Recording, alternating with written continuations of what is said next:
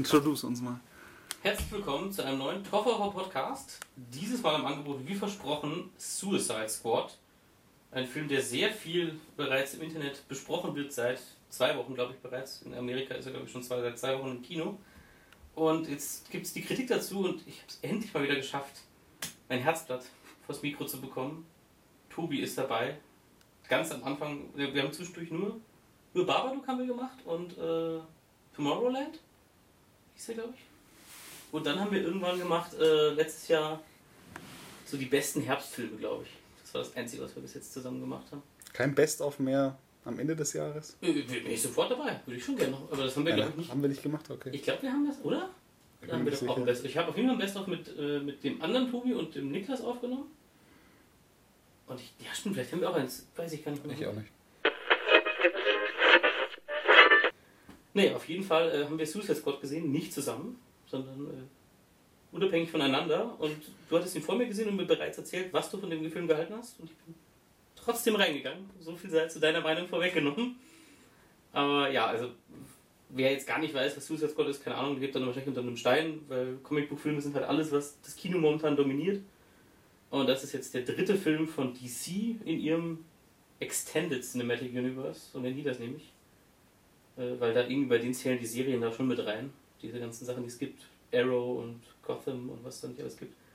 Die zählen schon, das sind nur Paralleluniversen. Und ja, genau. Also die Story ist. Äh, Das heißt, Jessica Jones würde theoretisch auch dazu nee, gehören. Jessica Jones ist Marvel. Achso. Das ist genau das andere Lager. ähm, ja, und bei Marvel ist doch alles, das gehört alles zusammen. Also das ist auch nicht Paralleluniversum, bei Marvel, glaube ich, sind, ist das schon so, dass die Serien, die passieren halt auch in New York, wo auch die Avengers waren, nur ja, aus Budget kriegt man ja eh nicht alle in so eine, in so eine Serie, kriegst halt jetzt nicht die ganzen Schau also Scarlett Johansson, wenn den Jessica Jones auftaucht und sage, gut ab, also wenn sie sich das leisten können. Nee, aber Su äh, Suicide Squad ist im Grunde wirklich jetzt für Leute, die es gar nicht wissen, sowas wie die Avengers, also auch wieder so ein super Heldenteam, nur dass es gar keine Helden sind, sondern eigentlich Bösewichte sind. Und das sind alles, glaube ich, nee, nee, nicht, nicht, nicht komplett, aber es sind fast alles Bösewichte aus Batman-Stories und so. Das sind alles so Gegner von Batman. Nicht komplett, also es ist auch ein oder zwei sind dabei aus anderen Comics, aber ja, letzten Endes war es das. Und ähm, die werden gezwungen, also sie sind alle eingesperrt zu Beginn dieses Films und die werden gezwungen, was Gutes zu tun. Äh, und wenn sie nicht gehorchen, dann gibt es Fett aufs Maul und viel Ärger. Und das ist eigentlich schon die ganze Geschichte. Ich glaube, so viel mehr muss man auch nicht. Das, zu- zum Plot muss man echt nicht so viel mehr sagen. Ja, das, das Witzige ist, ich habe darüber nachgedacht danach, so ob was mich wirklich, also am meisten stört, weil es gibt ja einiges, was mich stört und es ist nicht der Plot. Weil wenn man den Plot nacherzählen würde, hätte man tatsächlich auch was, also wenn man jetzt mit Spoilern den Plot erzählt, hat man ja was zu erzählen. Da passiert ja was. Wenn man das als Buch hätte, wäre es bestimmt witzig zu lesen. Es ist auf jeden Fall Also- eine Geschichte. Es gibt einen Punkt A, es Eben. gibt einen Punkt B und es, es, es passiert auch letztendlich irgendwas. Also, Ja, ist, es, es gibt einen Höhepunkt und das ist alles da, was, was da sein muss eigentlich für einen guten Plot. Passt das schon, würde ich sagen. ja, was ist für einen guten Plot, aber für, ein- für eine Geschichte, die eine Rahmenhandlung hat, die eben die letzten Endes einen Höhepunkt hat, auch wenn ich finde, dass sie nicht sehr. Das, also es gibt immer diese, diese Kurve doch von der Einführung eines Films und dann kommt der Höhepunkt und dann flaut das alles wieder ab und ich finde gerade diese Kurve habe ich gar nicht gespürt in dem Film. Ich wusste nie, wann jetzt das Finale kommt. Ich konnte es nie wirklich vorher oder ich hatte nie das Gefühl, jetzt wird es sicher gleich richtig episch, weil irgendwie war das einfach Szene für Szene so aneinander geklebt und dann gab es eine Stelle, wo ich schon dachte, oh, das ist jetzt hier sicher so ein ganz dramatischer großer Punkt schon. Und das nehmen sie, das, der, dann war das gar nicht so dramatisch und gar nicht so wichtig. Und also wir müssen, glaube ich, da unbedingt auch noch mit Spoilern drüber reden, weil das bei dem Film, glaube ich, geht das nicht anders. Und alle, die den Film gucken wollen, werden sich den so oder so ansehen. Also habe ich auch gemacht. Ich habe teilweise auch schon äh, Sachen erfahren vorab. Äh, und hatte auch überhaupt nicht das Gefühl, dass das schlimm war, um den Film zu gucken. Also es ist nicht so ein Film, wo ich das Gefühl habe, es ist schlimm. Also man weiß sowieso in der Regel, wie Superheldenfilme ausgehen. Also das ist jetzt kein Genre, was. Also es gibt wenig Filme in dem Genre, die da irgendwie mitbrechen. Und vor allem nicht Filme, die mehrere hundert Millionen Dollar eigentlich einspielen sollen. Ich habe ja Batman vs. Superman nicht gesehen, aber ich hatte das Gefühl, der Film hat mir das Ende von Batman vs. Superman gespoilert. Ja, das auf jeden Fall. Das, das ist so. Also, aber das, aber das, das fand ich auch in Ordnung, weil das, also ich meine, was heißt in Ordnung, das machen die Marvel-Filme genauso. Also da bin ich einfach dran gewöhnt. Wenn man den einen Marvel-Film nicht gesehen hat, kann es einem immer gut passieren, dass im nächsten ganz klar gesagt wird, ach übrigens, das, ist, das war da der Cliffhanger und das Highlight im Finale. Ja, wenn du den jetzt noch nicht gesehen das Pech gehabt, jetzt weißt du es auf jeden Fall. Also da gibt es in Marvel sogar ein, zwei richtig dramatische Punkte in, den, in dem Filmverlauf. äh, wenn man dann da diesen Film ausgelassen hat, dann ist es echt krass, die anderen erst zu gucken, wenn man plötzlich merkt, ich verstehe ja gar nicht mehr, was los ist. Also das kommt einem nicht so vor, weil diese Filme immer sehr leicht sind, aber es gibt dann doch mal ein, zwei dramatische Wendepunkte, die pro Film passieren und die dann schon die anderen Sachen beeinflussen. Und bei Suicide Squad wurde auch ganz klar gesagt vorab, dass dieser Film nach Batman vs. Superman und nach den Ereignissen dieses Films spielt. Und ja, äh, eigentlich kann man sich den Spoiler, den Batman vs. Superman hat, fast denken, wenn man weiß, dass der Film nach diesem Film spielen soll und was die Grundidee dieses Films ist, also warum das überhaupt nötig ist, das zu tun, was die, was die in, dieser, in diesem Film machen, diese Bösewichte auf die Straße schicken, damit die irgendwie jemanden aufhalten. Irgendwie ist es da irgendwie schon klar. Also wenn, wenn das eine Chronologie hat und alles in derselben Welt spielt, muss es ja irgendeinen Grund dafür geben. Also vor allem für die Leute, die, denen das wichtig ist, ob sie gespoilert werden oder nicht, für die ist es vermutlich klar. Ja, für ja mich war es nicht klar, aber mir war es auch vollkommen wurscht. Weil ja, der war ja auch im März oder so. Also das sind dann auch, ich glaube, heute ist auch so ein Spoiler-Warning. Also, das hat sich echt verändert mit dem Internet. Ich glaube, heute, wer innerhalb von vier Wochen irgendein Medium nicht konsumiert hat oder eine Serie oder ein Buch gelesen, der hat dann einfach Pech gehabt, scheinbar. Weil es also so viel, ja, selbst Leute, die Rücksicht drauf nehmen, na, ein paar Wochen geben sie dir Zeit, aber dann setzen sie fast voraus. Also, ich mache das selber auch, gebe ich zu. Also, wenn Game of Thrones läuft und ich weiß, jemand guckt auch regelmäßig Game of Thrones, wenn die finale Folge seit zwei Wochen gelaufen ist, dann erwarte ich eigentlich fast schon, dass er das gesehen hat. Und wenn nicht, dann bin ich immer ein bisschen, oh, sorry, wollte ich es gar nicht spoilern, weil also man erwartet es einfach so Leute. Das, und hier ist es auch alles verfügbar für jeden. Es ist nicht wie früher, dass Kinofilme eben zwei Monate später erst bei uns kommen oder so, sondern meistens relativ gleichzeitig. Aber grundsätzlich würde ich sagen, ist es schon so, dass die Leute mehr darauf achten als früher, keinen Spoiler rauszuhauen. Ja, es ist auf, auf jeden Fall gibt es, glaube ich, mehr, es gibt eine heftigere Reaktion darauf, wenn du spoilerst. Ja, eben, und da, dementsprechend dann auch schneller wird das irgendwie wieder rausgenommen, wieder gelöscht. Also mir geht es eher nicht so, dass ich, ich habe ja viele Sachen, eben Game of Thrones, wo ich dann irgendwie jetzt noch nicht up to date bin und so massiv gespoilert werde ich da nicht. Aber, aber es ist schon ein aktives Vermeiden, oder nicht von deiner Seite? Gibt es dann schon so Sachen, wo du nee, weißt, ich lese halt die Nachrichten. Eben, da klicke ich dann nicht drauf. Oder also gerade wenn, wenn das so popkulturelle Sachen sind, diese eben Game of Thrones ist halt schon sehr dominant momentan, oder die letzten Jahre. Und mit jeder Staffel, also ich, ich finde es immer ganz krass in meinem Facebook-Feed, wenn ich dann, wenn ich weiß, die aktuelle Staffel läuft im Fernsehen und dann kann ich es eigentlich lassen. Also wenn ich dann nicht wirklich gar nichts wissen will, weil da die Vorschaubilder, die für Artikel schon verwendet werden, sind schon immer so, also nehmen schon immer so viel voraus, dass man eigentlich, wenn man Facebook ist da auch schwierig, weil Facebook kannst du ja nicht mehr aussortieren. Wenn ja. da einer was hochlädt, dann ist das hochgeladen und dann kann das kann man hochliken, aber man kann es ja nicht runterliken. Ich verstehe nicht, warum die nicht eine Funktion einfügen, dass man einfach sagen kann, ich möchte jetzt bitte für, für eine Woche folgenden Begriff, jeder Artikel, der diesen Begriff verwendet, einfach nicht sehen. Das wäre total super. Dann könnte ich einfach sagen, keine Ahnung, wenn das Wort Suicide Spot irgendwo vorkommt, das möchte ich jetzt einfach eine Woche lang nicht sehen. Oder so lange, wie ich halt möchte, dann mache ich den Filter wieder raus. Es würde ja reichen, wenn irgendeine, irgendeine Filterfunktion äh, gecrowdsourced wird, wo, wo, die User dann sagen können, nö, das bitte jetzt, das ist irgendwie nicht so gut, das Vorschaubild, deswegen vote ich das runter, dann würde das Zeug ja gar nicht bei dir auftauchen. Ja, oder so. Aber dafür müssen immer ein paar also leiden, nach der du. ja, schon. naja, auf jeden Fall äh, gibt es in diesem Film ganz viele Figuren. Also eben, du bist ja der, der nicht so diese Comicfilme guckt. Also du hast, glaube ich, hast die Christopher Nolan Batman-Filme geguckt. Ja, die besten Comic-Verfilmungen mit Watchmen, die ich je gesehen habe, glaube ich. Oder? Ja, 300 ist auch eine Comic-Verfilmung, kann man auch sagen, das ist ein Film, den du recht gern magst. Aber eben, es ist eher nicht so oft, also alle paar Jahre dann eher mal so. ja, sagt, ich, ich würde sagen, ich bin da auf die Marketingmasche reingefallen. Weil eben, das war auch, was ich gut fand. Also die Marketingmasche war nicht schlecht bei diesem Film. Also ich weiß noch, dass eben, und das war der Unterschied auch zu diesen anderen Filmen schon. Gut, bei Man of Steel nicht, da war der Trailer richtig gut und der Film war enttäuschend. Aber Batman vs. Superman waren die Trailer schon so. Und das war auch bei allen anderen so im Internet so. Diese Trailer kamen raus und jeder hat schon gesagt, oh Gott, erstens ist der halbe Film gespoilert und das sieht auch echt nicht, nicht so aus, wie wir uns das vorstellen. Und bei Suicide Squad haben sie es echt hinbekommen. Da sah einfach der Trailer richtig gut aus, oder zumindest fand ich ziemlich gut mit diesem Queen-Song, den sie hergenommen haben. Und es war bunt und es war schrill. Und es waren Figuren, die ich, also eben, gerade wenn man viele von diesen Filmen guckt, es sind Figuren in diesem Film, die noch nie vorgekommen sind, die kommt, also zumindest nicht in Mainstream-Blockbustern klar gibt es von allem schon mal irgendeine Version. Also ich habe auch festgestellt, dass auch Harley Quinn, das ist nicht die erste Version von Harley Quinn, weil in Arrow oder ich weiß nicht, in irgendeiner Serie kam Harley Quinn schon mal vor, oder ich weiß nicht genau, ab, abseits von dem Zeichentrickzeug jetzt, also in irgendeiner Live-Action-Version kam sie schon vor. Aber eben für den normalen Zuschauer, der jetzt nicht hardcore alles guckt, was mit comic zu tun hat, ist das schon bei den meisten Figuren aus diesem Film die erste prominente Version oder die erste, der erste Eindruck von diesen Figuren, die man da gewinnt. Und die haben da auch Figuren drin, die wirklich sehr ominös und absurd sind und so richtige Randfiguren. Also, die, ich, also ich muss echt gestehen, ich versuche mich da immer ein bisschen schlau zu lesen vorher und es gab einfach Figuren, wo es mir fast zu doof war, weil ich dachte, wie bitte was? Also Captain Boomerang. Das ist eine Figur, das ist der eine, den ich meinte, das ist ein Flash-Bösewicht. Und also das ist auch im, im, in dem Flash-Universum schon so ein ganz alberner Bösewicht. Also den fandest du gut? Nee, nee, aber das waren, das, also das wollte ich nur sagen, dass diese Figuren in diesem Film so krasse Randfiguren wirklich sind, also zum Teil. Und sehr absurd, wo man schon fast sagt, das wollt ihr echt auf, also mit echten Schauspielern auf die Leinwand bringen. Dadurch wirkt ja so ein Universum immer gleich deutlich alberner. Und Batman kann man sich vorstellen, das ist ein reicher Typ, der viel trainiert, also da kann man, wenn man das Auge zuzwinkert, sich irgendwie reindenken und sagen, okay, wenn jemand unbegrenzte Ressourcen hätte, könnte er vielleicht so ein bisschen in die Richtung was machen. Und, aber da sind Figuren, also das ist ein Typ mit Krokodilhaut. Also ich meine, da wir das war aber noch nicht das Schlimmste für mich. Also ich, ich, ich gehe da mit dir einher, dass ich sage, dass ich meine, die, das gar nicht die, das also, ja, wenn man sich nicht mehr reindenken kann in die Helden, ist das ja schon so. Oder in die Bösewichte.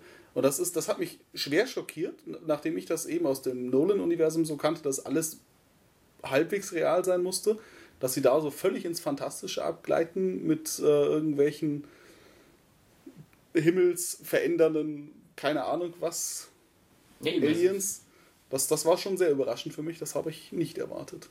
Es ist, ist auch insofern anders zu den anderen Filmen, die jetzt dazugehören, zu diesem, zu diesem ersten Superman-Film und Batman vs. Superman, weil das Lustige ist, Christopher Nolan war noch Produzent bei den anderen beiden. Also auch Ausführender. Ich glaube, der hat da immer noch mitgeredet. Auch die Filme gefallen mir nicht, aber also irgendwie sind die deutlich mehr an die Realität gebunden. Und jetzt hat, haben sie sich halt getraut und gesagt, jetzt machen wir mal so was richtig Comicbuchmäßiges. Jetzt nehmen wir mal unsere abgefahrensten Figuren, oder zum Teil sehr abgefahrene Figuren, eben Killer Croc, ein Typ, der halt Krokodil hat, Mensch ist.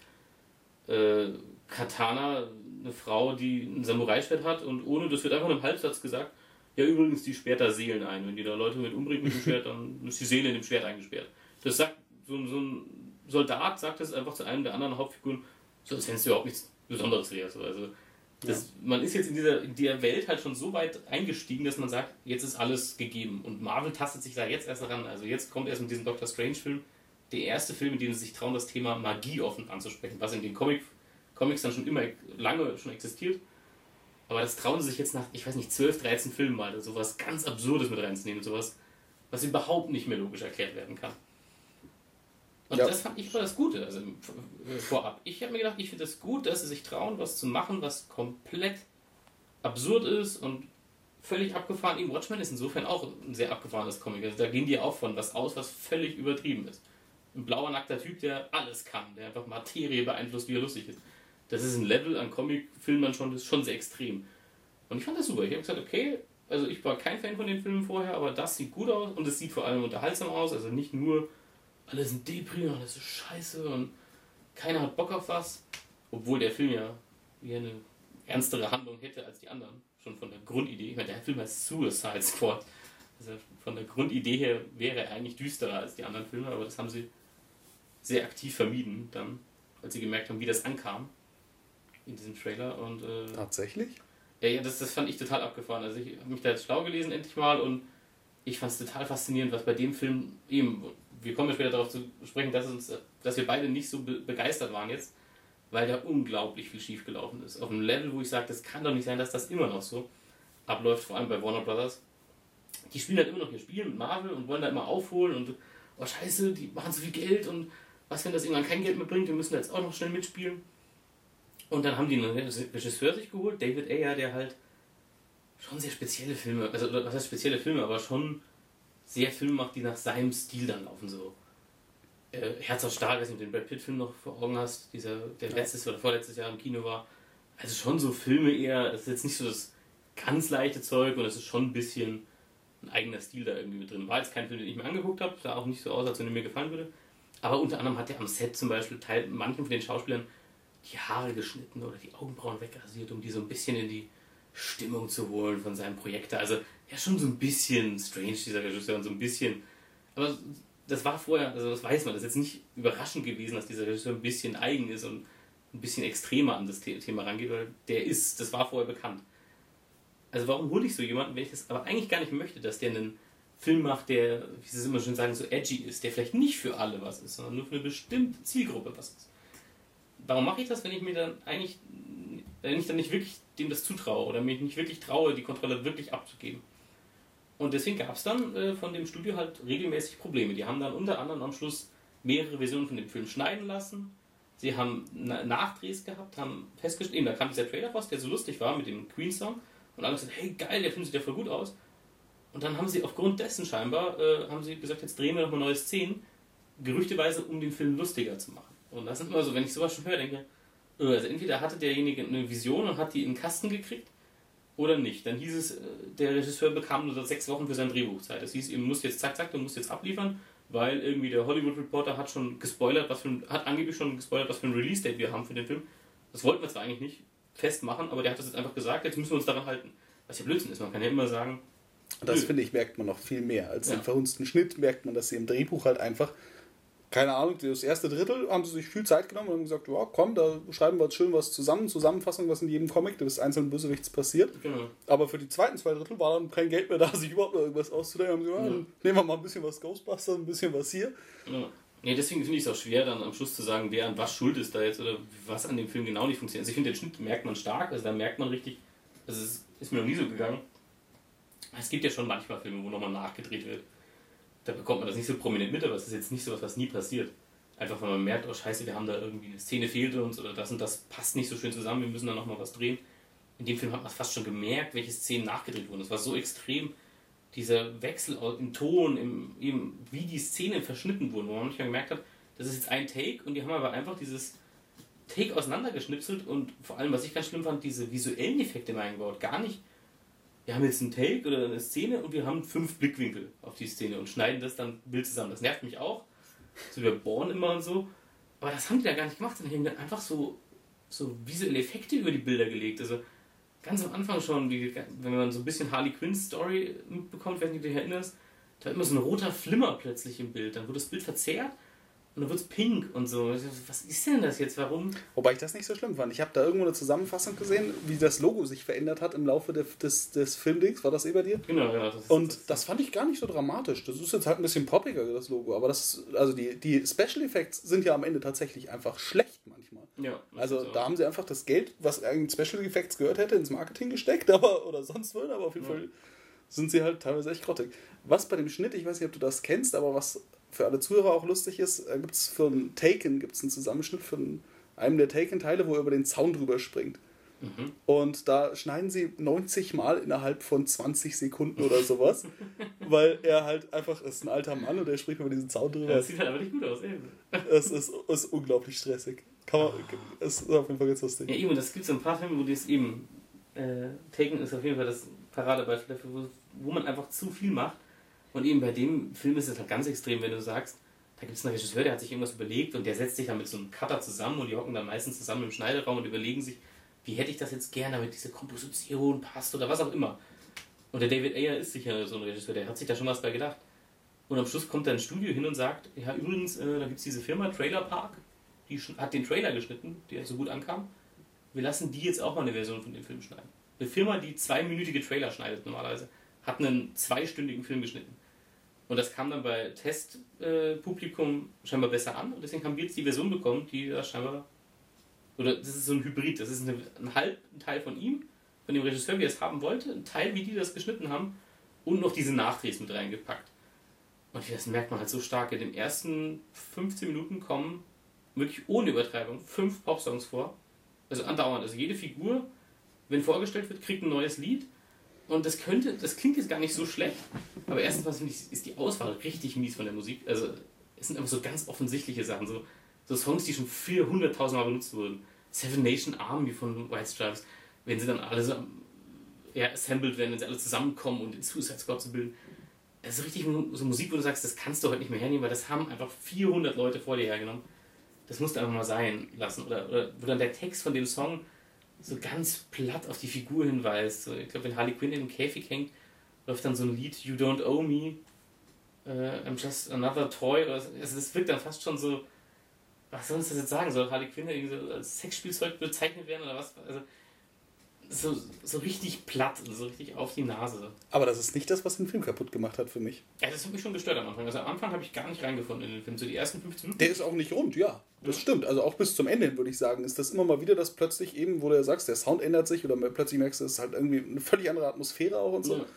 Das stimmt, aber das ist nicht das, was den Film für mich kaputt gemacht hat. Sondern?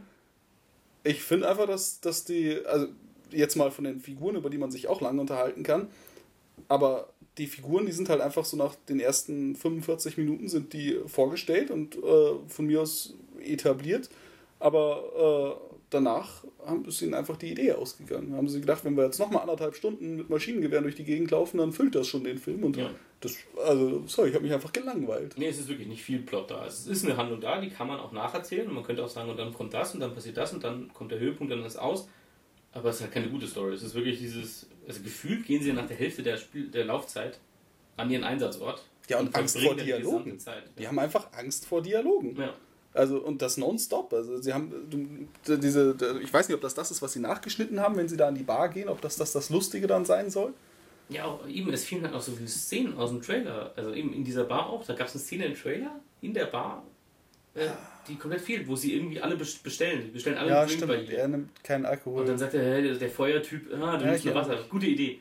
Fehlt komplett im Film. Ist überhaupt nicht drin, Stimmt. sondern wir kommen in diese Szene rein und sie sitzen schon alle da, haben schon alle ihre Getränke und es wird losgelabert. Und eben, man merkt halt, wie man da wild rumgeschnitten hat. Ich bin echt gespannt, ob es da irgendwann eine Version gibt, die 45 Minuten länger ist oder genauso lang, aber komplett die Reihenfolge der Szenen vielleicht sogar ändert. Aber die Barszene, das fand ich, das war nochmal so ein Lichtpunkt in der, in, der, in der letzten Hälfte so, Ja. wo ich gesagt habe, ach, es geht ja doch auch mit Dialogen. Es, die haben ja was zu erzählen. Das sind ja Figuren, die könnten miteinander irgendwie funktionieren, aber irgendwie haben sie sich dann auch lieb am Ende alle. Warum? Keine Ahnung. Die haben überhaupt nichts miteinander zu tun gehabt, aber scheint zusammenzuschweißen, wenn man mit Maschinengewehren durch die Gegend läuft. Ich weiß es nicht. Ja, das ist für mich auch so ein. Also ich, da bin ich, ich, ich bin kein Comic-Experte und so und vielleicht ist das auch so in Suicide Squad, in diesen Comics, die es da gab. Aber mein Problem war generell, weil ein paar von den, diesen die Figuren kenne ich schon. Und mein Problem war einfach, dass sie sich nicht getraut haben zu sagen, das sind böse Menschen. Und die tun Schlechtes und die werden da gerade mit einem explosiven Sprengchip im Nacken ge gezwungen, wirklich gezwungen, was Gutes zu tun. Und sie lassen sie am Anfang so ein ganz bisschen rebellieren und dann ist einfach Schluss damit. Ich finde es gut, dass die Figuren untereinander sich irgendwie damit abfinden, auch wenn es paradox ist. Aber irgendwie, Ja. finde ich, hat das schon gepasst, dass sich dann eine Harley Quinn mit einem Deadshot irgendwie anfreundet, weil sie hat eh keine Wahl in dieser Situation. Und was soll's? Also dann kann man es auch versuchen, das zusammen durchzuziehen. Aber eben, dass ein Deadshot zum Beispiel, eben Will Smith ist eh schon nicht so mein Schauspieler. Ich fand ihn in dem Film deutlich weniger störend, hast du glaube ich auch gesagt, als in anderen Filmen schon. Also das an sich ist nicht schlecht, aber Deadshot ist halt einer von diesen Batman-Bösewichten. Ihm, das ist ein Auftragskiller. Und das ist jetzt nicht ein Auftragskiller. Ich glaube, die Geschichte stimmt auch gar nicht. Die haben sie ihm halt einfach dazu gedichtet, dass der ein Kind hat und sowas alles. Also das hat er, glaube ich, eigentlich Oh nicht. Gott, das wäre. Es ist halt einfach ein bitterböser Gegner von ihm. Es ist nicht so schlimm wie der Joker oder so. Aber eben, wie Poison Ivy auch und so, es sind halt einfach Bösewichte. Und die haben, die sind eiskalt und die machen böse Dinge, sonst müsste es ja nicht einen maskierten Kerl geben, der die aus dem Verkehr zieht. Weil die eindeutig zu böse und zu kriminell sind, als dass die Polizei daher werden würde. Und dass sie trauen sich halt nicht, nicht, nicht wirklich, das zu sagen oder zu zeigen. Und Ja, zu sagen schon. Wenn sie das nicht dreimal im Film betonen würden, dass sie die Bösen sind, dann Ja, würde man es vergessen. Genau, Also, aber sie sagen es halt selber so und, und lächeln dabei. Ja. Und ich bin der Böse hier, ne? Ich bin der Böse hier. Also fast schon, als wenn sie sich missverstanden fühlen. So, so war es oft so. Als wenn es eine Therapiegruppe wäre und sie sich alle irgendwie da, schon ein bisschen darüber ärgern, was für ein Stempel die Gesellschaft uns aufdrückt. Wir sind nur missverstandene Leute. Die eine ist vielleicht ein bisschen verrückt und ich muss halt auch einfach Geld verdienen. Ich kann nichts dafür, dass ich dafür Leute umbringe. Und das eine Beispiel, was sie zeigen, wo er jemanden umbringt, ist irgendwie so ein Typ, der auch schon aussieht wie so ein Berufsgangster, als wenn er ein ganz netter Kerl wäre. Und dabei, äh, es ist halt normalerweise nicht so. Und das, das fand ich echt irgendwie schon schade, dass sie sich nicht ein bisschen mehr, ein bisschen mehr Eier bewiesen haben und gesagt haben, okay, wir lassen die schon auch mal böse sein. Und der eine, der dann irgendwie rebelliert, äh, für fünf Minuten und dann war es das wieder. Also ich finde, ich glaube, das wird dann einfach ein Problem, wenn die wirklich weiter mit diesen Figuren machen. Wenn die dann auch die Guten treffen, kann ich die, also dann gibt es da nicht mehr so viel Unterschied. Da ist dann irgendwie so, ja, also irgendwie seid ihr doch, könnt ihr ja doch alle verstehen miteinander. Wobei, wenn wir jetzt über die Figuren reden, muss man, glaube ich, schon kurz loben, dass sie da das geschafft haben. Wie viel sind es? Sechs? Wenn man eben die einzig wirklich böse Figur, den Joker, dazu rechnet, den sie vielleicht auch tatsächlich als Antagonisten hätten wählen sollen. Aber wenn man die dazu rechnet, sind es so Pi mal Daumen sechs. Ja. Plus, minus irgendwelche Pseudoteufel. Aber äh, das haben sie ja schon geschafft. Also klar hatten sie auch zwei Stunden Zeit für, aber sie haben es ja geschafft, dass da sechs Figuren, die an sich ja alle oder zumindest die Hälfte halbwegs rund ist und interessant ist. Also man hat ja, die sind ja auch schön anzuschauen. Da haben sie sich eine gute Idee gemacht, die werden, werden schön introduced und das ist alles da, was man eigentlich haben möchte. Ja. Sie versammeln es dann, die irgendwie in der zweiten Hälfte auch noch zu benutzen, aber ja. an sich ja schöne Figuren da. Nee, schon, also das muss man sagen, das ist auch nicht schlecht und auch, weil wir auf den Joker zu sprechen kommen, weil das, glaube ich, auch wieder so ist, wo sich das Internet teilt und die einen sagen gut und die anderen sagen scheiße und irgendwie gibt es nur ganz wenige an, gefühlt, die so im Mittelbereich sind, aber ich bin auf jeden Fall im Mittelbereich. Ich finde nicht, dass das Jared Leto schlecht gemacht hat. Völlig egal, wer da jetzt nach Heath Ledger gekommen wäre, hätte wahrscheinlich eine harte Jury gekriegt und jeder hätte gesagt, naja, aber Heath Ledger war schon besser. Äh, das erste, was ich auf jeden Fall gemerkt habe, ist, dass man es gar nicht vergleichen kann, weil Jared Leto in diesem Film acht Minuten vielleicht vorkommt. Ich weiß nicht, also ich habe nicht nachgeguckt, gefühlt, wie viel genau. Gefühlt wenig. Aber es ist nicht viel. Also, wenn man die Trailer gesehen hat, ich glaube, es wird bis auf eine Szene jede Szene gezeigt, in der er drin ist. Natürlich in kurz, kurzer Form, aber das sind alle seine gesamten Szenen. Und das ist auch ein bisschen was, wo der Film natürlich bei manchen Leuten zu Recht schlecht ankommt. Sie haben ihn hart vermarktet mit dem Joker. Sie haben den Joker in jeden Trailer gepackt. Auf dem Poster ist ein riesiges Grinsen vom Joker im Hintergrund. Und er ist man könnte ihn halt aus dem Film komplett rausschneiden. Er bräuchte, er ist überhaupt nicht notwendig. Ist aber auch nicht der einzige. Man könnte ja. Deadshot auch komplett rausschneiden und es ja. würde nichts ändern. Nee, man könnte da einige Sachen komplett rausnehmen. Das ist sowieso, das ist das Komische eigentlich. Dass sie so viele Figuren haben und man schon dachte, oh, das wird das Problem, so viele Figuren, wie soll denn das am Schluss funktionieren? Und natürlich funktioniert es nicht komplett, weil nicht für jeden genug Zeit da ist. Und am Schluss merkt man, Mann, ihr hättet die Story genauso gut erzählen können mit zwei Leuten weniger locker und das wäre genauso interessant gewesen. Und mir hätte, hätte auch keine Nuance gefehlt. Weil ein, zwei von diesen Suicide Squad-Mitgliedern sind halt schon relativ farblos. Also die kriegen wir, also dieser Slipknot wird gar nicht erst vorgestellt, der taucht einfach auf, äh, irgendwann ist er auch dabei, taucht einfach auf, dieser eine Kerl mit diesen Schnüren. Das ist der, jetzt sind wir eh schon, Grunde ist das jetzt Ja, genau, ein kleines Spoiler-Warning äh, ab jetzt, also falls man jetzt wirklich gar nicht, äh, man kann zusammenfassen, die Nicht-Spoiler-Version, wir waren nicht so begeistert, aber ich habe schon schlechtere DC-Filme gesehen. Ich fand die besser als Batman vs. Superman und, aber eben, es ist kein Film, den man, den gucke ich mir jetzt nicht fünfmal an oder sowas und, naja, äh, Höhen und Tiefen waren auf jeden Fall Film. nee, aber Spoiler-Warning, weil du äh, gerade sagst, ja, äh, dieser Slipknot ist, weiß nicht wann er vorkommt, ab Minute 25 erst oder so, taucht halt einfach auf plötzlich. Und er ist nur dafür da, um zu zeigen. Ist einem auch von Anfang an klar, weil ja. er kriegt eben keine Introduction, er kriegt einen Namen und man weiß, es gibt ihn und er hat, hat er eine Special-Fähigkeit? Nee, ich glaube nicht so wirklich. Ne? Er kann irgendwie. Vielleicht kann er. Er, er kann Schnüre an, an Häuser schießen. Achso, okay. Er ist irgendwie so die also arme Version von Batman oder so, ich weiß auch nicht. Spider-Man.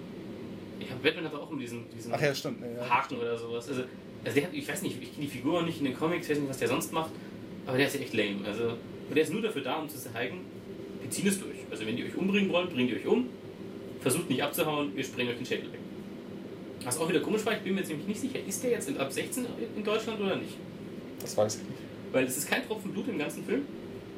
Ich glaube, man sieht nie irgendwas, obwohl dem da in der Schädel wegspringt. Sie drehen das so und schneiden das so, dass man keinen Tropfen Blut zu sehen hat. Der ganze Film spielt auch eigentlich bei Nacht. Das hat mich auch ein bisschen genervt, das Setting. Ich verstehe, dass es zu den düsteren Figuren passt. Aber es war halt nur Nacht und es war diese farblose Stadt, in der sie rumlaufen. Und es war halt einfach eben, deswegen fühlt es sich auch so lang an, weil eben die Szenerie verändert sich dann nicht so ab der zweiten Hälfte. Die sind in dieser Stadt und überall sind immer diese komischen Stacheln und, und, und aufgespießten Sachen von diesen Aliens. -Viechern. Und also das ist einer der Punkte, wo ich sagen muss, extrem schlecht gemacht. Also die, die ganzen, alles was da an Blubberwesen als Gegner dann kommt, äh, da, da, da habe ich mich ein bisschen beleidigt gefühlt, bei dem Preis mir sowas anschauen zu müssen. Weil das, das, sorry, das sieht in Jurassic Park, haben sie sich mehr Mühe gegeben. Oder irgendwas anderes aus den 90ern. Ja, Jurassic Park ist ein guter Film. Also, ich dachte, du meinst jetzt den neuen Jurassic World.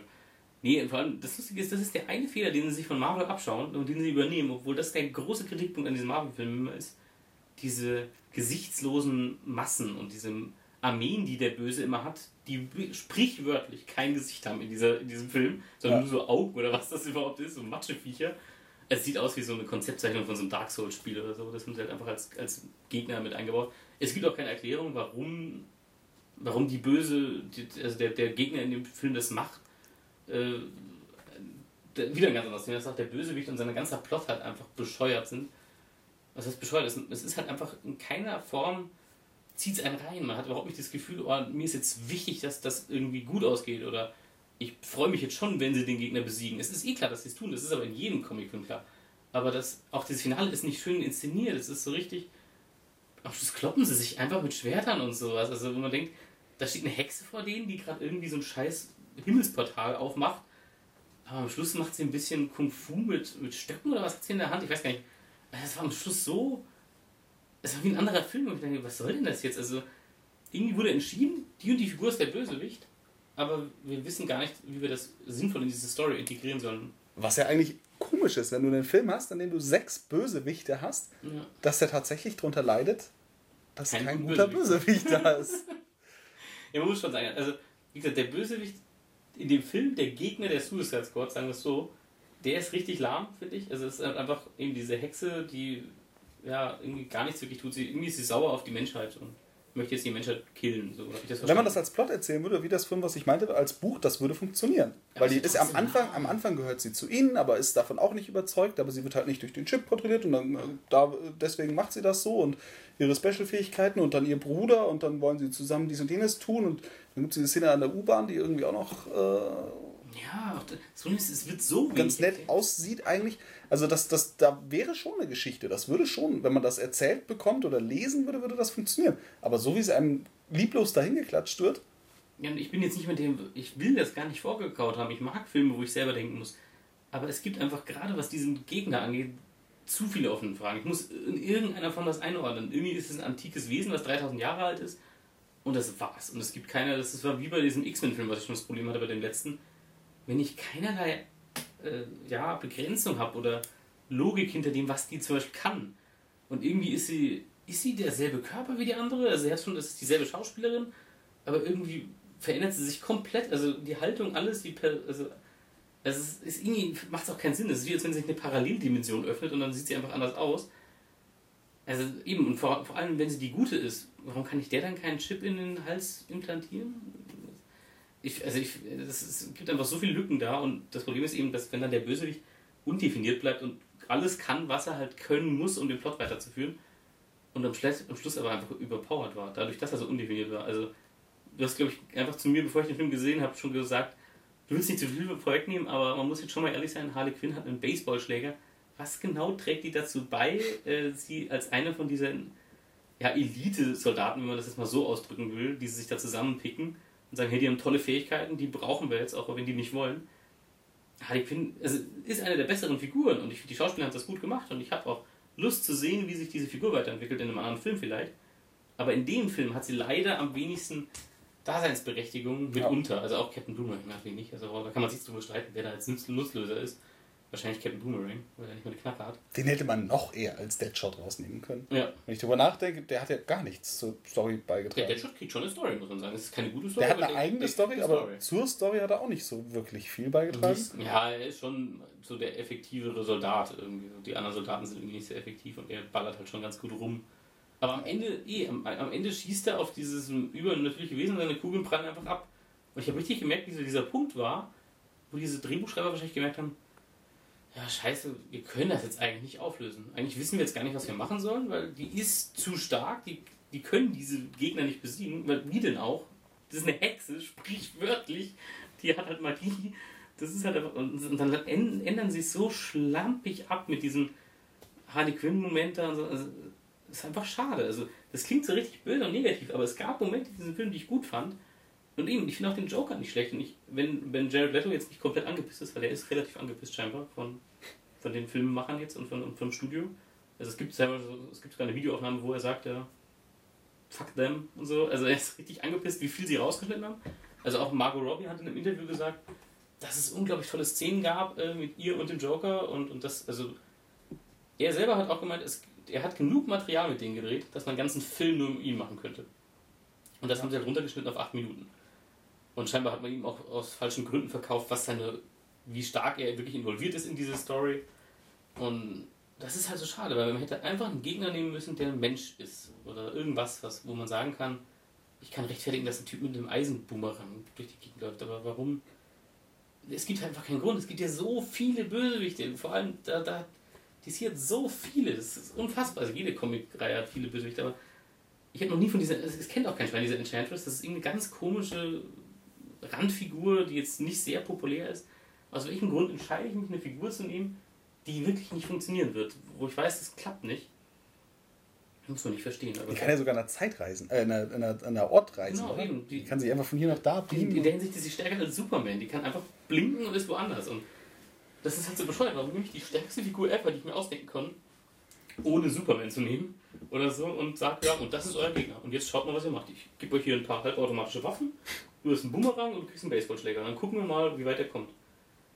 Das ist halt irgendwie, das ist so ein Grundkonzept, was nicht funktioniert. Und das ist ja, es ist, wie gesagt, es ist nicht der schlechteste. Das muss ich schon nochmal betonen.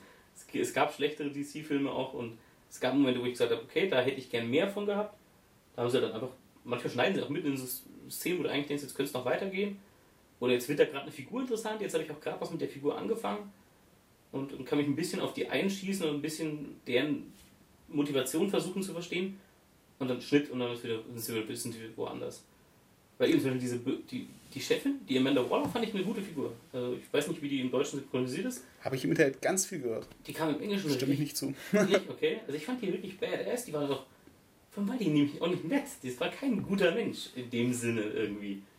Und deswegen eine gute Schauspielerin, Viola Davis, eine richtig gute Schauspielerin. Ich finde, die hat sich, also die hat das wirklich gut gespielt. Ich fand die super. Ich würde die auch nicht neu besetzen. Ich hoffe auch, dass sie wenigstens die behalten. Äh, bei den anderen, wer weiß, also Harley Quinn, klar, die kriegt, glaube ich, scheinbar einen Film noch einen eigenen, wo es dann nur um die weiblichen Bösewichte geht äh, in, in, dem Universum da. Und, äh, aber eben, die fand ich super. Die Amanda Waller, glaube ich, hieß die Figur. Ich fand Harley Quinn gut und also zumindest so gut, dass ich sage, ich würde mir noch einen Film mit dieser Figur angucken. Und ja, Will Smith ist halt, aber eben das da weiß ich nicht, da bin ich wahrscheinlich aber nicht neutral. Will Smith fand ich meistens nie so gut. Ich finde seine Filmauswahl der letzten 15 Jahre einfach nicht so der ist einfach nie in einem Film drin, der mich besonders gecatcht hat. Und äh, irgendwann hat er, glaube ich, auch mal gesagt, er will keine Bösewichte spielen oder keine. Und der wird keine Single-Auskopplung kriegen, weil was soll denn das dann sein? Also da, dann kann er ja nicht mehr der Bösewicht sein.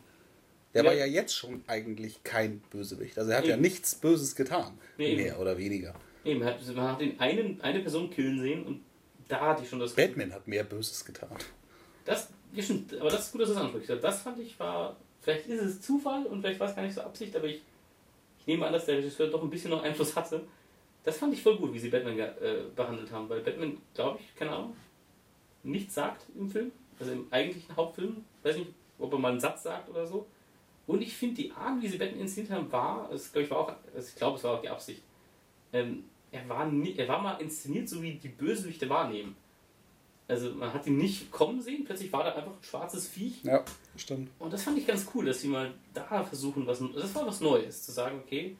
Und es war eben, es war auch Ben Affleck, das kann man auch ganz klar sagen, fand ich auch cool, dass sie da jetzt nicht irgendwie rummogeln mussten, weil der keine Zeit hatte und deswegen Batman nicht richtig zeigen. Es war, ben Affleck hat sich tatsächlich für diese fünf Minuten da hingestellt und dieses blöde Kostüm angezogen. Und das fand ich cool, dass sie Batman sehr so am, am Rande nur benutzen und davon der Film aber nicht abhängig ist, aber es trotzdem netter. Also das war auch eins dieser, wie, wenn man das als Easter Egg bezeichnen soll, was ich gut finde. Dadurch wurde das für mich dann schon ein bisschen eine Welt. Wenn ich sage, okay, der taucht da auf, aber das ist eben, das muss nicht gleich heißen, dass das irgendwie ominös oder präsent, mega wichtig für diese Story sein muss, sondern es ist halt einfach so. Der lebt halt in derselben Welt und taucht halt da auch mal auf. Aber ansonsten, ja. Aber ist auch ein bisschen erzwungen. Also es, auch das fühlt sich für mich wie so ein wie so ein, ah, wir müssen da jetzt Marketing draus machen, wir müssen da jetzt irgendwie alles miteinander verweben und wir haben das, das funktioniert bei Marvel so gut, also komm, wir machen das auch. Aber ich fand es war organisch, es war nicht, es war nicht erzwungen. Es war nicht schlimm, aber es war schon ein bisschen erzwungen. Ne, nee, gut, aber wenn ich die, wenn ich die, also sie haben halt am Anfang vom Film erzählen sie halt die Background Stories, ja. wie diese Leute verhaftet wurden dann finde ich es ja absolut logisch zu sagen, die wurden nicht alle von der Polizei erwischt. Nee, nee, das, da hat das Sinn gemacht. Eh. Ja. Also es war eher so danach, das, wo ich dann gesagt ja. habe, ja, gut, okay, von mir aus. Was ich sehr komisch fand, äh, ist mir ein bisschen aufgefallen in dem Film, ich will jetzt echt kein, kein Thema lostreten, weil es vielleicht ganz albern ist, weil der Film geht ein bisschen äh, despektierlich mit seinen weiblichen Figuren. Kann das sein? Es, es klingt jetzt bescheuert, aber Slipknot steigt aus dem, aus dem Auto und das erste, was er macht, ist einfach so einer Frau in die Fresse zu schlagen, aber so richtig volle Pulle. Dann gibt es einen Rückblick von diesem Diablo-Typen, von diesem Feuerkerl und er erzählt von seinem tollen Leben mit seiner Frau und die Frau bringt das Essen so auf den Tisch und dann läuft sie an ihm vorbei und er klatscht ihr auf den Arsch und sie grinst und findet das ganz toll. Und dann äh, Harley Quinn äh, kriegt von Batman eine in die Fresse, frontal. Das gibt einen Grund in der Szene, aber irgendwie ist es mir so immer nebenbei aufgefallen, so krass, also ich Frauen kriegen jetzt schon eine ab, also irgendwie ist auch nicht. Also man muss schon auch sagen, Harley Quinn wird schon sehr als dieses Sexsymbol inszeniert. ganz so stark hätte ich das nicht gebraucht. Das, aber das ist eine Figur, die mehr zu bieten hat. Also ich finde das eigentlich eine coole Figur, eine Person. Also irgendwie die Background-Story, die sie verwenden, ist schon die, die sie auch wirklich hat. Das, das war die Psychiaterin des Jokers und die verliebt sich wirklich in den, während sie ihn behandelt und keine Ahnung, was für ein Syndrom das ist. Aber es gibt ja diese Fälle, dass Psychiater keine Grenzen mehr zu ihren Patienten haben. Das ist jetzt nicht was Erfundenes. Aber da, da merkt man das Zusammengeschnittene. Ja, das, Da hätten sie so viel mehr daraus machen können aus dieser ganzen Geschichte. Aber das, ein bisschen auch, Vor allem auch der, der Schnitt an der Stelle wieder, dass sie diese Rückblicke so willkürlich reinstreuen. Ja. Also am Anfang bekommen wir mit, wie, wie Harley Quinn entsteht, wie Joker damit sich beschäftigt hat oder Einfluss genommen hat.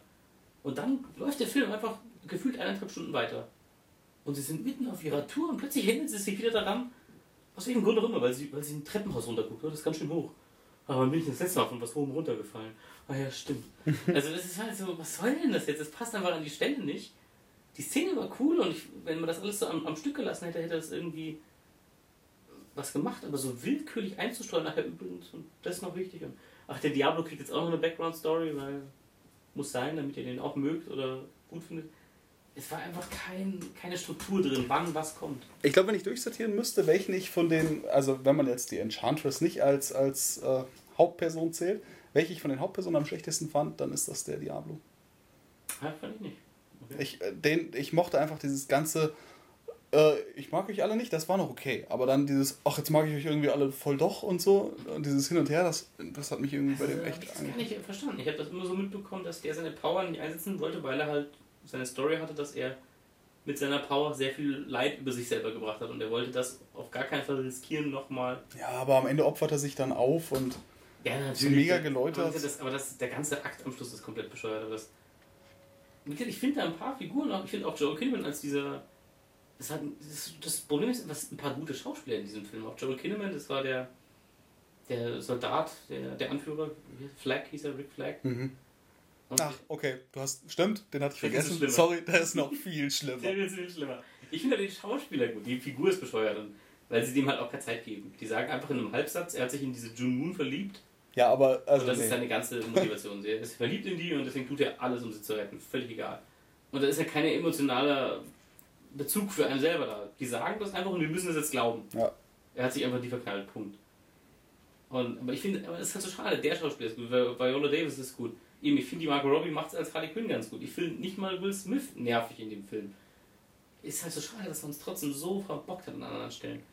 Und die Leute haben sich da teilweise immer richtig reingehängt. Eben lassen sich da von dem Regisseur die Augenbrauen wegrasieren und so ein Scheiß. Und Jared Leto war ja völlig psycho. Ich weiß nicht, ob du mal geguckt hast, was der gemacht hat.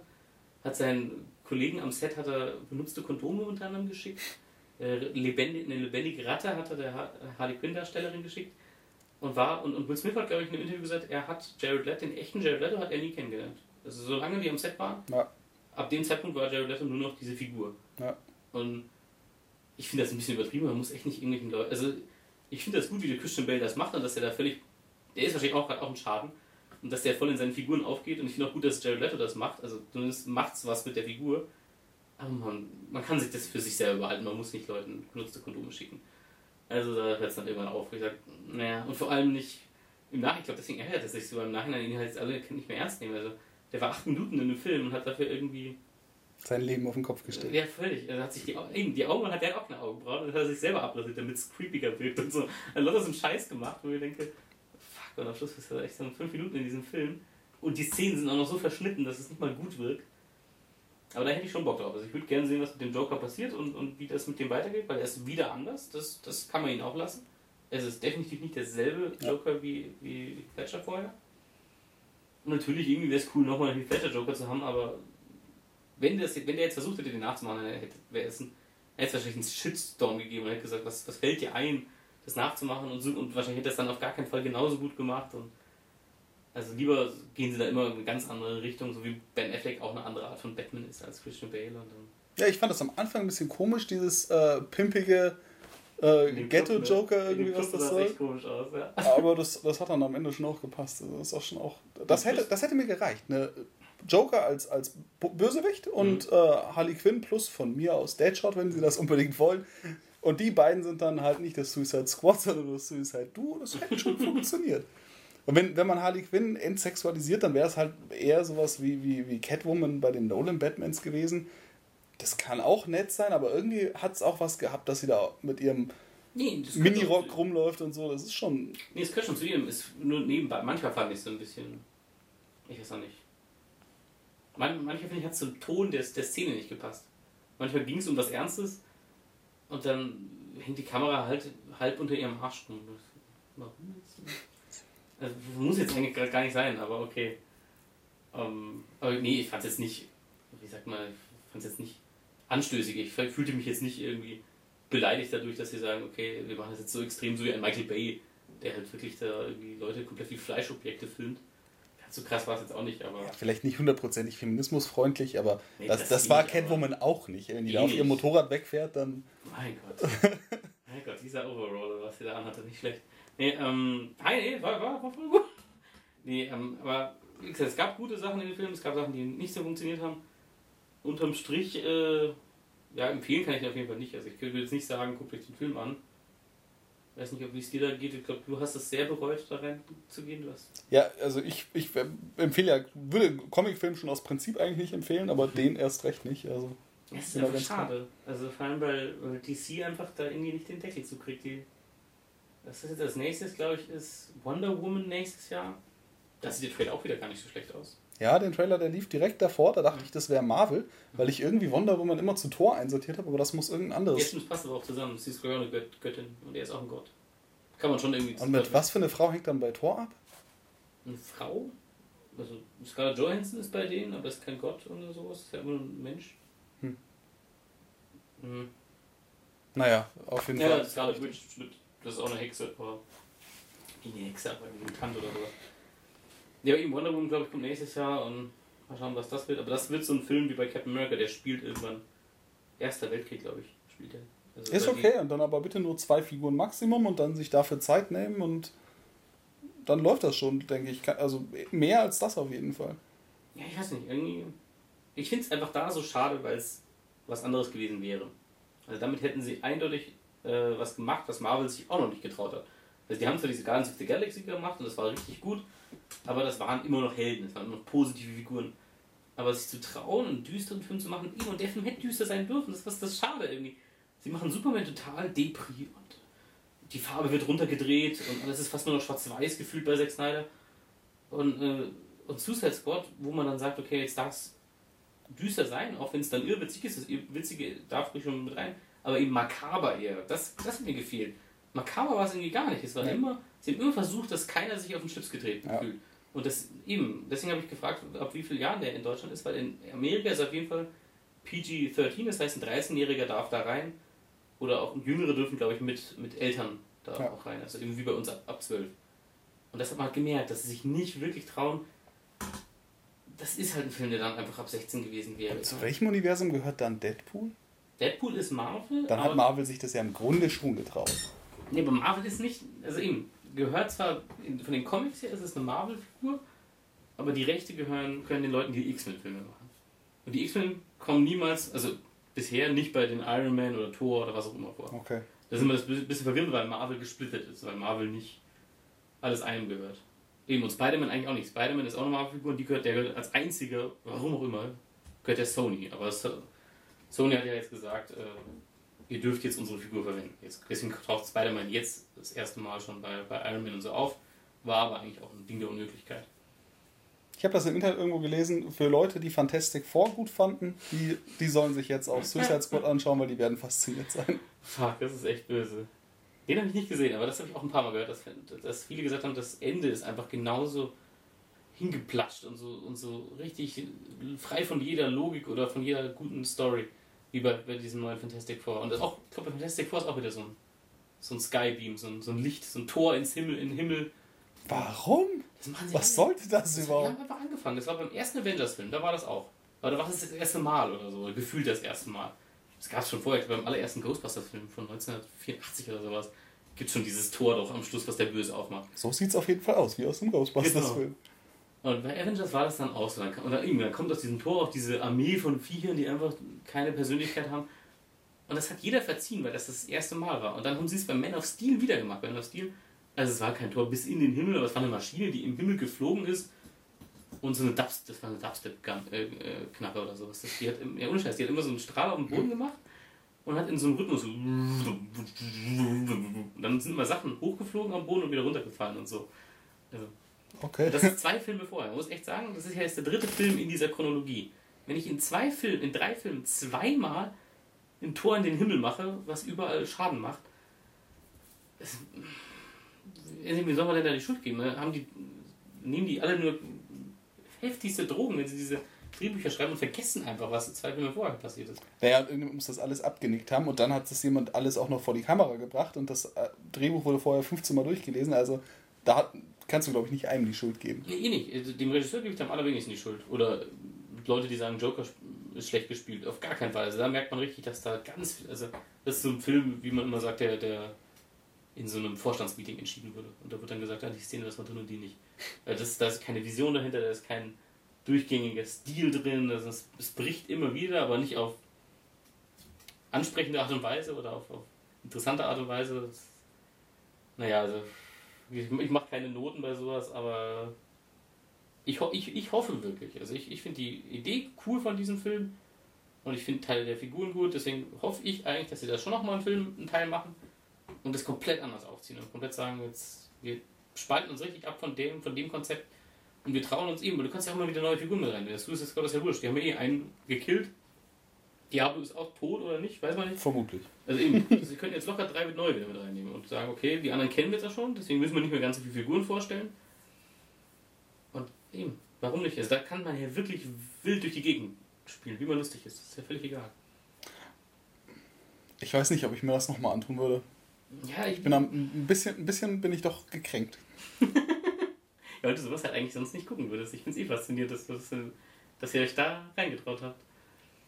Da war ich einfach echt langweilig. Ne? Ja, und vorher die ganzen Cosplays gesehen zu Harley ja, Quinn und dann hat sich das irgendwie, habe ich gedacht, das da muss ja einen Grund haben. Muss ja einen Grund haben, ja. Die, die haben alle das Cosplay nachgemacht, aber gab es den Film noch nicht. Vermutlich.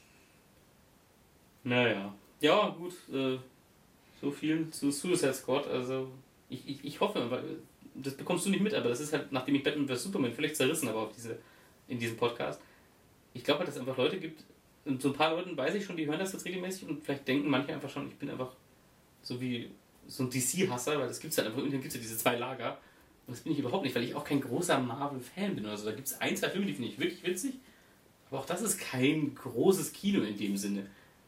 Und ich mich ärgert, ich finde die Figuren cooler von denen, aber die versauen das immer so. Also ich finde, Eben, Batman ist die beste Superheldenfigur, die es gibt. Also eben, wenn ich mich auf irgendein Universum festlegen ja. muss, wo ich die guten Filme drin sehe, dann ist das definitiv. Bei mir das Batman-Universum. Aber es sind halt die nolan batman Eben, aber auch schon vor den Nolan. Ich finde auch die alten, die allerersten beiden Batman-Filme von Tim Burton, also der zweite nicht mehr so, der erste mit Jack Nicholson damals, das ist 80er oder so, den fand ich damals auch richtig gut und den kann ich heute auch sogar noch angucken. Also es geht immer noch, den kann man immer noch gucken. Und deswegen verstehe ich nicht, wie sie da irgendwie völlig den Anschluss verloren haben. Weil sie haben ja schon mal gute Filme gemacht. Also wie kann ich denn die Formel so vergessen. Also, wenn ich sowas wie The Dark Knight gemacht habe, wo ich ein, wo einer meiner Hauptdarsteller, wo, eine, wo eine Comicbuchfigur gespielt hat und der Typ kriegt einen Oscar dafür. Ich meine, klar, hängt das damit zusammen, dass er gestorben ist. Aber ich glaube, das hat noch niemand geschafft, dass jemand für ja. eine Comicbuchfigur einen Oscar gewinnt. Wie kann ich ein paar Jahre später, ich meine, was, Dark Knight ist 2008, das ist jetzt acht Jahre her, hat, hat, hat das gesamte kreative Team oder die gesamten Chefs bei uns, die müssen alle komplett gewechselt haben. Weil wie kann ich denn völlig das Gespür dafür verlieren, wie ich so einen Film aufziehe. Ja. Also, ich weiß auch nicht. Faszinierend. Äh, Christopher Nolan will halt nicht mehr. Der hat wahrscheinlich auch zur rechten Zeit die Reißleine gezogen dann. Aber naja, ich weiß nicht, was die nächsten Wochen rauskommt äh, in Deutschland. Na, fällt mir jetzt nichts ein. Aber irgend, irgendwas melde ich mich schon wieder und äh, ich hoffe, das ist nicht mal wieder ein Film, den ich feiern kann. Aber dann sind die Dinge auch viel kürzer. Wenn ich einen Film gut finde, dann kann ich gar nichts mehr Fand ich gut. Ich Alles klar. Guckt euch an. Geil. Eben. Das ist das Problem. Bei sowas ist, kann man einfach echt ewig lange auseinanderziehen, was einem alles nicht gepasst hat. Naja, gut. Ja, so viel vom Puffer auf der Podcast. Danke, Tobi, dass du dir mal wieder Zeit genommen hast. Bis in einem Jahr dann wieder. Für Suicide Squad 2. Bock drauf. Wir können, wir können den Herbst wieder machen dann. Ist besser aus dem Herbst. Ja, stimmt. Da muss ich noch gucken, was da alles zusammenkommt. Das Problem ist, ich, ich glaube, dass diesmal viele Filme dabei sind, die uns gar nicht laufen werden.